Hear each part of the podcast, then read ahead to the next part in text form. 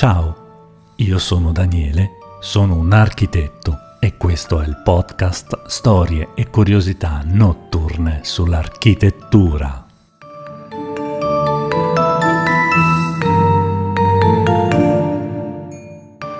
Spero che anche tu, come me, ascolti questo podcast di notte e quindi con grande piacere ti auguro una buona e magnifica notte, certo, ma dopo aver ascoltato questa puntata. È una puntata un po' particolare, era da qualche tempo che non ne registravo una nuova, perché ti confido che a breve ci saranno delle grandi novità. Oggi parliamo di chiese.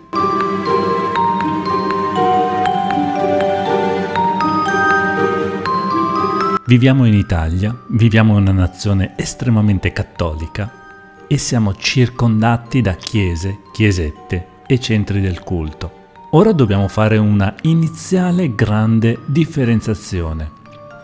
Ci sono chiese contemporanee, edificate diciamo dal Novecento, dal 1900 in poi, e ci sono chiese che potremmo definire in maniera un po' grossolana e semplificatrice antiche. Proviamo a capire perché le chiese, quelle che ho chiamato antiche, hanno quella forma, quella sagoma, quel volume e non un'altra. In fondo, per raccogliere i fedeli di fronte o attorno a un altare, esistono, non dico migliaia, non dico centinaia, ma sicuramente decine e decine di forme adatte per poterli accogliere al meglio. Innanzitutto bisognerebbe già porsi una domanda, perché si è deciso di raccogliere i fedeli di fronte all'altare e non attorno all'altare. Non è la stessa cosa. E la storia dell'architettura ci spiega anche il motivo di questa decisione presa millenni fa, oserei dire. Camminando per i vari paesi o nella tua città avrai sicuramente incontrato delle chiese, dei centri di culto. Più antico è, e ancora più semplice è spiegarne la forma. Queste sono generalmente delle forme rettangolari, c'è un'entrata con una facciata, si sviluppa un enorme spazio rettangolare che poi va a concludersi in un transetto, tecnicamente si chiama così, uno spazio trasversale in cui al centro è posto l'altare. Dietro c'è un altro spazio che chiude la, lo spazio rettangolare antistante ed è il coro. All'interno di questi spazi delle chiese possiamo trovare tre navate, cinque navate, difficilmente di più. Le navate sono suddivise da dei colonnati. Incominciamo a chiederci perché ci sono le navate. Perché le chiese hanno questa forma rettangolare? Perché c'è un transetto? Perché c'è un coro? Chi lo ha deciso? Quando è stata decisa questa cosa qua? Spesso noi entriamo a visitarle, o almeno io entro assolutamente a visitarle quasi tutte quando viaggio e vengo anche preso in giro per questo, ma mi piace moltissimo poter vedere questi luoghi di culto, sebbene non me ne freghi moltissimo del culto in sé, ma ne percepisco la storia, la si sente, si sente che anche se questa chiesa è stata costruita nel 1800, ciò che lei ci mostra sono antiche abitudini, modi di costruire che provengono dagli antichi romani. E se vogliamo proprio essere pignoli arriviamo fino agli antichi greci, cioè quando entriamo in una chiesa noi non vediamo la costruzione fatta nel Settecento, nell'Ottocento o nel Cinquecento, noi vediamo una storia che ha quasi 2500 anni, che si è solidificata, stratificata, aggiornata negli edifici che vediamo ora. Poi arrivò il Novecento e distrusse tutto questo. Il Novecento ha distrutto molte cose, tra cui anche l'aspetto della chiesa. Personalmente moltissime delle chiese costruite dal Novecento in poi le ritengo brutte, mentre quelle più antiche, sebbene non ami particolarmente l'antichità, le ritengo molto belle, affascinanti, perché ci sono strati e strati di storia, basta saperli leggere. E oggi ne leggeremo uno quello che ha dato la forma alle chiese di oggi.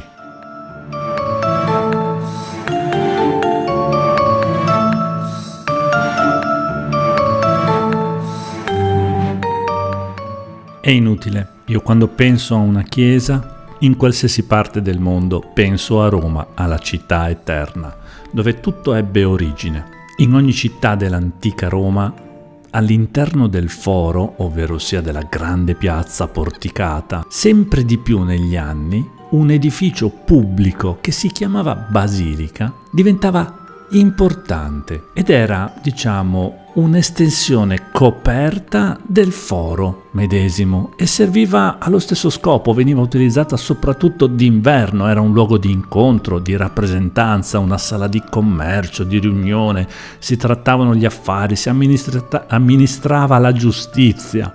Quindi la basilica non era un edificio religioso ai tempi degli antichi romani, ma era appunto uno spazio di ritrovo pubblico e anche un tribunale. Possiamo già partire dal nome che deriva dal greco stoa basileois. Significherebbe in greco, se l'ho pronunciato correttamente, il portico del re che fa riferimento al portico dell'Agora di Atene, che ispirò gli romani a creare la tipologia di questo nuovo edificio. Anche i romani, che non erano pochi, avevano bisogno di un grande spazio, di una grande sala rettangolare e anche loro l'avevano divisa in tre o cinque navate da due o quattro colonnati posti parallelamente lungo i lati lunghi e inizialmente i loro edifici erano coperti da capriate e solo in seguito queste capriate diventarono delle volte che potevano essere o a botte o a crociera. Gli ingressi a queste loro basiliche erano di norma sempre sui lati lunghi, mentre ai lati corti c'erano due absidi ovvero sia una parete semicircolare coperta da una volta a una semicalotta in cui di solito si trovava lo scranno del magistrato che presiedeva le udienze in cui si dibattevano appunto i processi pubblici. Quindi possiamo già notare che erano sì della stessa forma delle basiliche delle chiese, ma gli ingressi non erano sul lato corto come abitualmente oggi le abbiamo viste e le vediamo, ma erano sui lati lunghi, quindi entravi sul fianco. Viceversa nelle chiese oggi l'entrata principale è nel lato stretto e nel lato lungo, in uno dei due di solito c'è un'entrata secondaria. Sembrerebbe che nell'antica Roma nel 200 a.C. non fossero ancora mai state edificate le basiliche. La prima sarebbe stata costruita, secondo le testimonianze che sono giunte a noi, nel 184 a.C., voluta da Catone il censore all'interno del foro romano. Poi ci fu la Basilica Emilia, la Basilica Sempronia e la Basilica Giulia, che arrivò nel I secolo a.C., voluta da Cesare e completata poi da Augusto e più volte ricostruita. Quindi gran parte di questi primi edifici non resta traccia. C'è stato qualche scavo che ha portato alla luce qualche elemento che ha consentito appunto agli archeologi di proporre una ideale ricostruzione per immaginare con un buon tasso di approssimazione quale aspetto dovesse avere la basilica romana. E qui scopriamo che se un romano del V secolo d.C. fosse entrato a Roma, prima della basilica Ulpia pagana e poi nella grande basilica di Santa Maria Maggiore cristiana, avrebbe ritrovato la medesima spazialità interna. infatti, i primissimi luoghi di culto, prima dell'editto di Costantino che definì il cristianesimo come religione principale dell'impero romano, si riunivano in luoghi privati all'interno delle domus romane, quindi nelle case dei signori, vi erano adibite delle stanze apposta per il culto, oppure si ritrovavano in luoghi di sepoltura, nelle catacombe, per svolgere le loro funzioni religiose. Poi, appunto, con l'editto di Costantino, famosissimo nel 313, la religione cristiana divenne la religione dell'impero, quindi poterono uscire dalle catacombe e dalle abitazioni private ed erigere i loro primi edifici di culto, le loro prime chiese. Ovviamente il rito cristiano era molto diverso quello di allora da quello che abbiamo noi oggi. Ma provate a immaginarvi nei primi cristiani, probabilmente anche abbienti con dei soldi e con l'appoggio dell'imperatore Adriano, che decidono di erigere un luogo di culto. Non possono certo copiare dai luoghi di culto romani, perché altrimenti non si noterebbe una grande differenza. Almeno a prima vista guardando gli edifici, ricordiamoci che gli edifici sono importanti perché comunicano alle persone, alle persone anche che non sanno leggere la scrittura. Comunque un edificio, la sua immagine, la sua imponenza, la sua struttura comunica. E quindi si trovarono nel dubbio e nell'incertezza di che forma dare al loro culto, ai loro edifici in cui celebrare i loro riti. È un dilemma interessante perché non avevano ovviamente una tradizione passata in architettura, non sapevano a chi ispirarsi e quindi la scelta venne fatta tramite l'osservazione di ciò che avevano intorno, non potendo copiare i luoghi di culto eh, pagani, copiarono i luoghi che avevano delle funzioni civili, quindi scevri, privi di quelle funzioni religiose che loro ovviamente avversavano. E gli edifici che più si prestavano, secondo gli occhi degli antichi cristiani, a raccogliere le persone erano le basiliche civili romane. Queste ci permettevano di raccogliere un gran numero di eh, persone e qui pensavano veramente in in grande questi antichi cristiani perché erano quattro gratti ma sapevano che con l'appoggio dell'imperatore che con il fatto che fossero diventati una religione dell'impero ormai dovevano essere in grado di non dico raccogliere e accogliere tutti i eh, cittadini romani ma la gran parte sì. E non solo. L'edificio doveva rappresentare il nuovo potere che stava per nascere il potere divino che si tramutava poi in un potere temporale. E trovare nei tribunali romani che sedevano all'interno delle basiliche romane di rito civile, trovavano un corrispettivo ideale nel rappresentare il tribunale di Dio in cui i nuovi cristiani, i nuovi fedeli potevano entrare e essere assoggettati al suo giudizio. Ed ecco che in questo caso troviamo che lo scranno del giudice romano nell'abside diventa l'altare del sacerdote, in cui la volontà divina si ripone. Attraverso questa navata della basilica rettangolare in cui a fronte dell'altare si pongono i fedeli, in modo tale che si possa anche creare una gerarchia nei posti ai primi posti, più vicini all'altare, staranno i nobili e dietro staranno le gerarchie più basse. Ma non solo, la basilica permette anche di differenziare una seconda battuta, attraverso i matronei, la distinzione dei sessi, gli uomini in basso e le donne al primo piano, ben separate.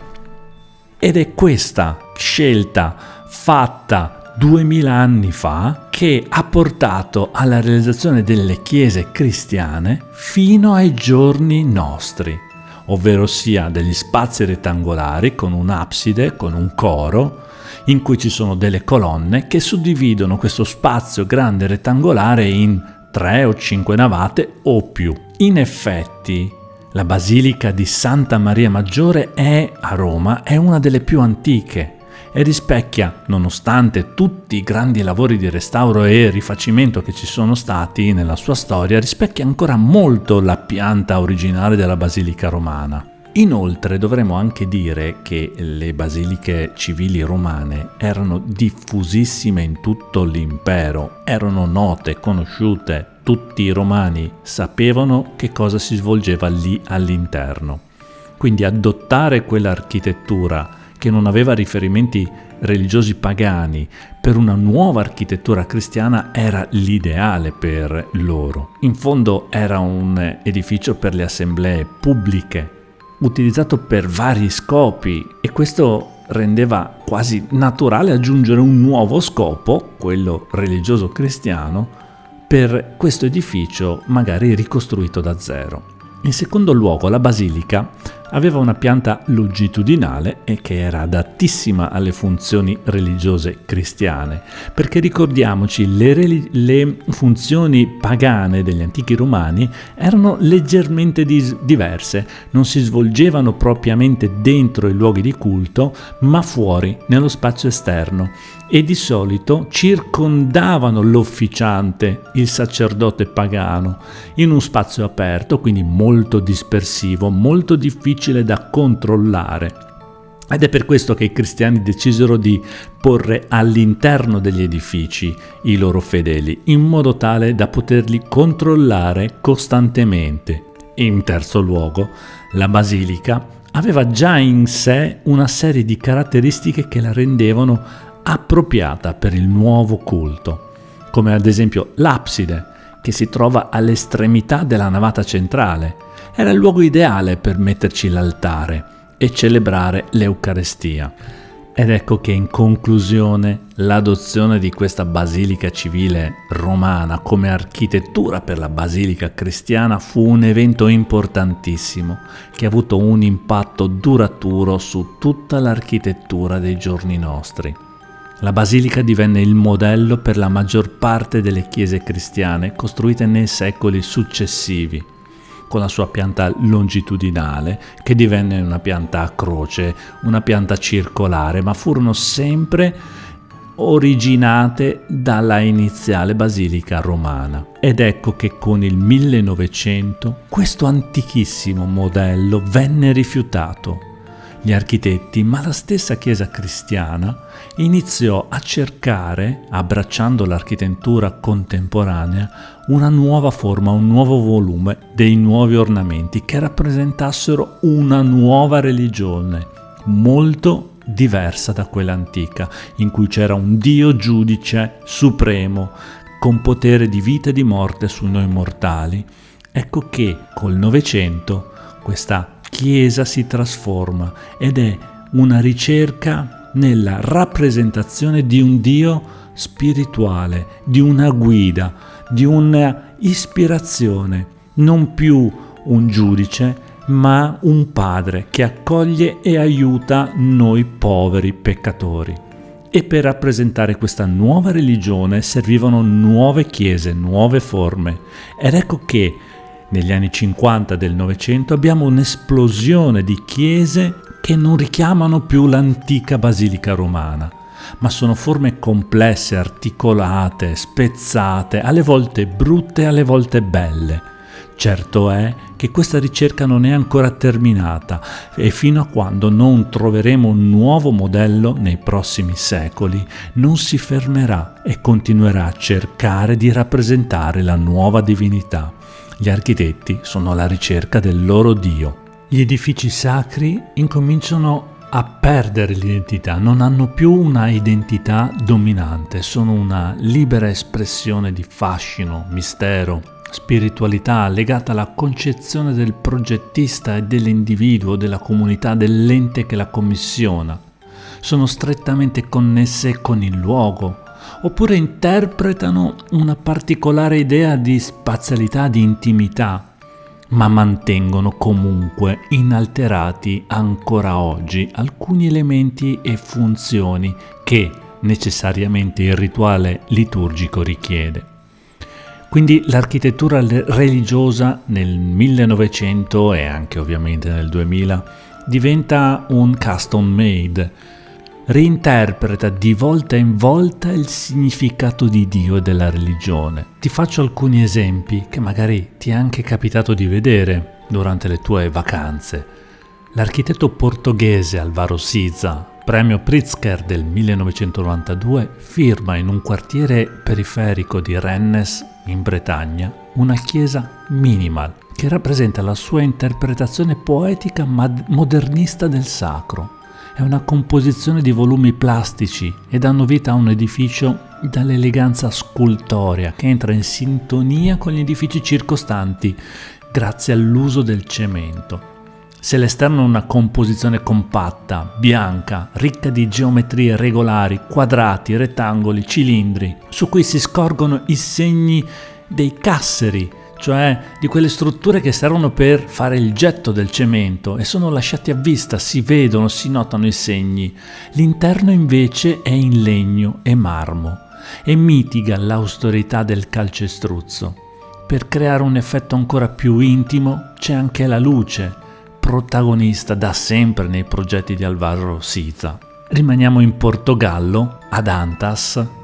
Ugo Correia dà forma invece a una vasta simbologia religiosa nella sua chiesa di Sao Tiago, dove i diversi elementi liturgici creano una narrazione dalla forma ellittica della chiesa che emerge dal calice e dalla croce della passione. Gli anelli che circondano l'edificio simboleggiano la corona di spine che era una delle torture inflitte a Gesù durante la crocifissione.